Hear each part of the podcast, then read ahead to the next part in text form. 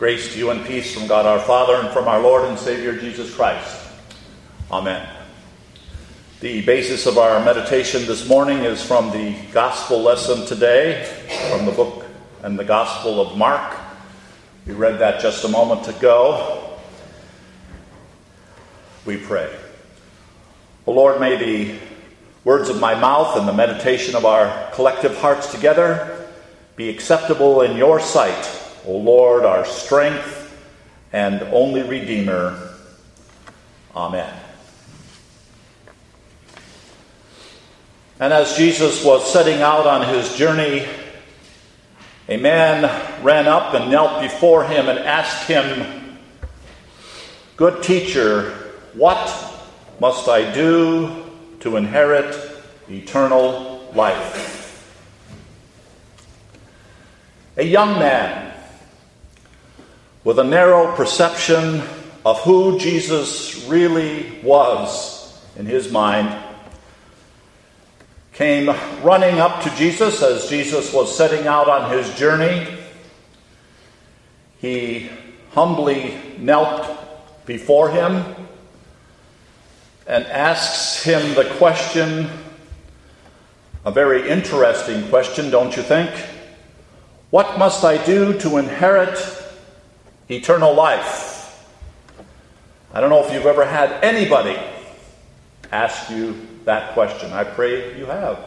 In your witnessing, in your personal witnessing to another person, what must I do to inherit eternal life? What a question this young man was asking. He was asking this question of Jesus, who now was on his way to the cross in this context in the book of Mark. He had already told his disciples that he was going there. They must have been thinking about this. What does that mean? He was going to tell them again that he was on his final journey to the cross. And they must have been thinking about that. And everywhere that Jesus went, there were always crowds following him, always trying to touch him always trying to ask him questions, always trying to have him heal them. And this young man comes running up to him, kneeling before him, and asks him a question right away Good teacher, what must I do to inherit eternal life? And Jesus asks him, Why do you call me good? Why call me good? Jesus already, and I think we don't realize it when God comes back to us, even in our prayers. Jesus already knows him. He's going to say in this text that he loved him. Jesus already is saying to him, Why do you call me good? Uh, to indicate to him actually he's more than just a teacher. He's more than just an average prophet, if you will. He's more than just the average man that this young man was looking for, as we will see in this text. This young man was not looking for Jesus Christ, the Savior of the world. He was looking for Jesus as a, as a good person as a person who would pat him on the back and say, Well done, well done, when we see what this young man admits to what he had been doing. Why do you call me good? Actually, if you knew, if you knew me for who I really am, you would call me good. The creator of the world, all that is around you, then you would call me good. So he came running up to him, Teacher, Teacher, I have a question for you. What must I do to inherit eternal life? It's a very good question. I think in many ways, many people, maybe not in these words, are asking that question what, what does it take to get to heaven? What can I do? What can I do to get to heaven? What must I do to inherit eternal life. So, Jesus says to him, No one is good except God alone. No one is good except God alone. And I'm not sure that this young man was listening close enough, was he? No one, not even you, young man. You, with all your humility, you, with all your long list of good deeds, you are not good enough before me if you only realize who I am before you and what I am willing to do for you. Um, uh, you are not good enough. You are not good enough to inherit eternal life. That's the law. Uh, we could not do enough, even if we could keep all of the law. Uh, and yet, uh, disobey it by just one commandment, let's say, we would fail, and that would cause us to not inherit eternal life. The young man says, uh, Jesus says to him, You know the commandments.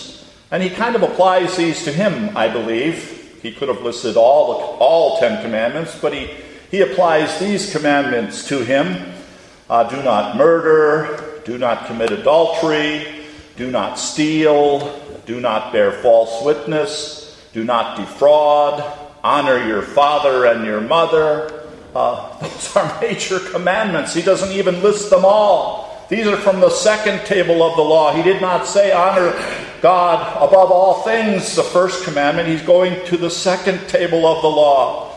Murder, uh, committing adultery, not giving false witness, not defrauding, honor father and mother. You've kept those perfectly all of your young life. You have? And this young man seems to be saying, Yes, Lord. And he didn't call him Lord good teacher, he calls him. Yes, I've kept them from my youth. And he is but a youth. He's just a young man. He's an influential young man. He's a rich young man. And he says, What more can I do? Lord, okay, you can list all the rest of them. Go ahead and list them all. What more can I do to inherit eternal life? And Jesus is going to say to him, He's going to apply the law to him. And notice how he does this. And I believe this is how he looks upon us when he deals with us. And he looked at him and he loved him. I think we, as we look at this very short gospel lesson, he loved him. God is love. Jesus loves me. Jesus loved me so much that he would go to the cross for me. Jesus looking at him, not just looking, Jesus looking at his heart, loved him. He loved him, and he said to him, You lack one thing. And that must have gotten this young man going. One thing. Wow. Wow, Lord, you've listed all these commandments. I've kept them. And now you're going to say to me, I've, I'm lacking one thing. And what does he say? He comes down hard, hard with the law. Go and sell all that you have and give it to the poor. All that you have.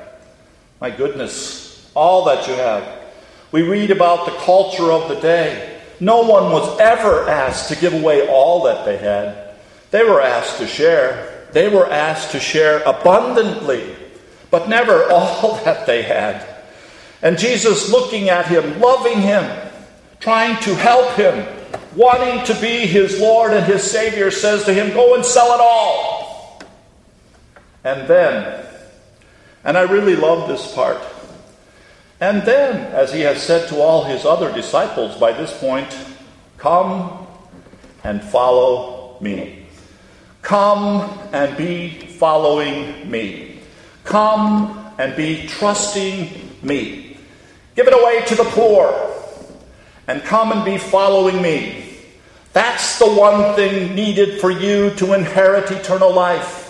You need Jesus Christ who was willing to give it all for you, who was willing to answer this question for you. You could not answer the question uh, 100% true. You could not answer the question, What must I do to inherit eternal life? Because you yourself, we ourselves, could not ever do enough apart from Jesus Christ. He doesn't ask us to give it all away. Goodness knows in this day and age, uh, Lord, uh, it's hard enough to earn a life as it is. Uh, goodness knows, O oh Lord, we struggle each and every day. Goodness knows, O oh Lord, apart from even that question, from a faith point of view, I ask the question, Lord, what must I do to inherit eternal life? Not in so many words. I haven't heard people ask it that way. I hear people say, um, uh, I, I want to go to heaven, but I don't believe that I'm good enough to go to heaven. I don't believe it. And we have to say to them, what you need to believe is in Jesus Christ. You need to believe that somebody has gone the way for you. You need to believe that Jesus Christ has come and suffered and died for you. You need to believe that the Holy Spirit is knocking on your heart and saying, Believe this. He wants you to believe this. He wants you to know the answer to the question of if I were to die, can I go to heaven and be with him? And the answer with and the answer is that by belief in him, the answer is yes. And then come and follow me. Be following me. What a joyous task that is. Uh, a joyous task. Uh, if this young man could have done that, uh, the Bible doesn't say that he went ahead and did that. Later in that same chapter, it's a short chapter, Mark chapter 10. Mark is one of those gospel writers that keeps it very close to the vest. He writes very succinctly. Um, later in the very same chapter, the disciples said, will say, Well, who can be saved, Lord? Who? Well, the Lord will answer them as He's answering us. Who can be saved?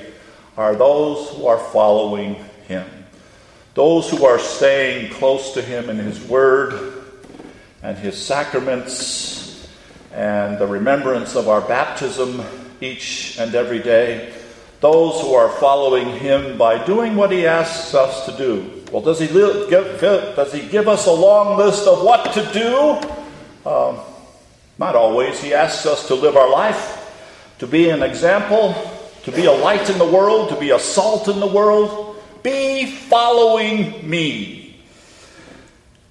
And it says, disheartened by the saying, he went away sorrowful, for he had great possessions.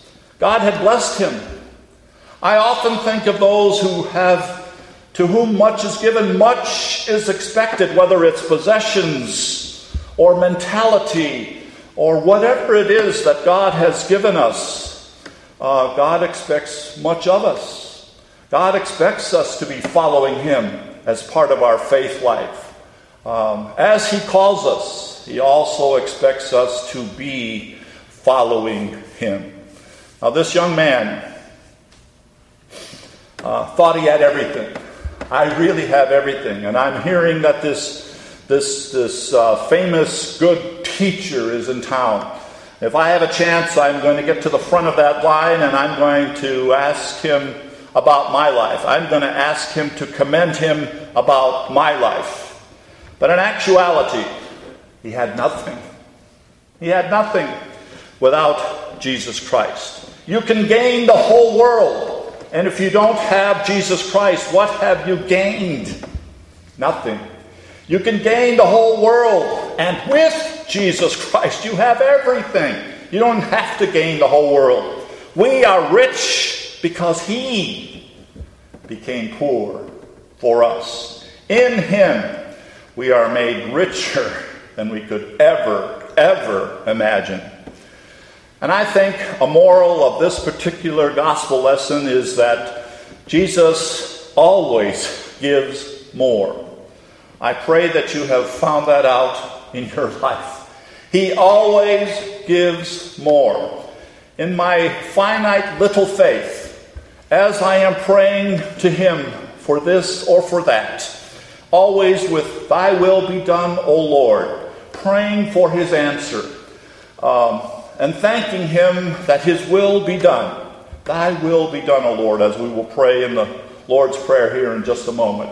He is always aware of our prayer. He is always aware of our needs.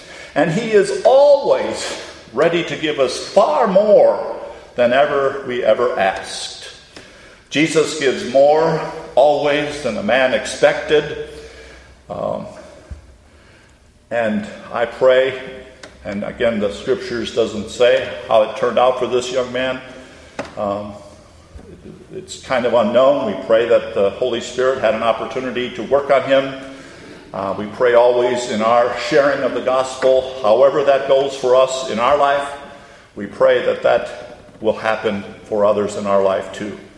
Oh Lord, help us as we come before you uh, in all humility, asking you daily to forgive us our sins, asking you daily to lead us onto eternal life one day, asking you daily to, to lead us, to help us uh, walk in your footsteps, asking you to, to lead us even to eternal life, the ultimate goal, uh, asking you us, asking you to use us as you would use us today.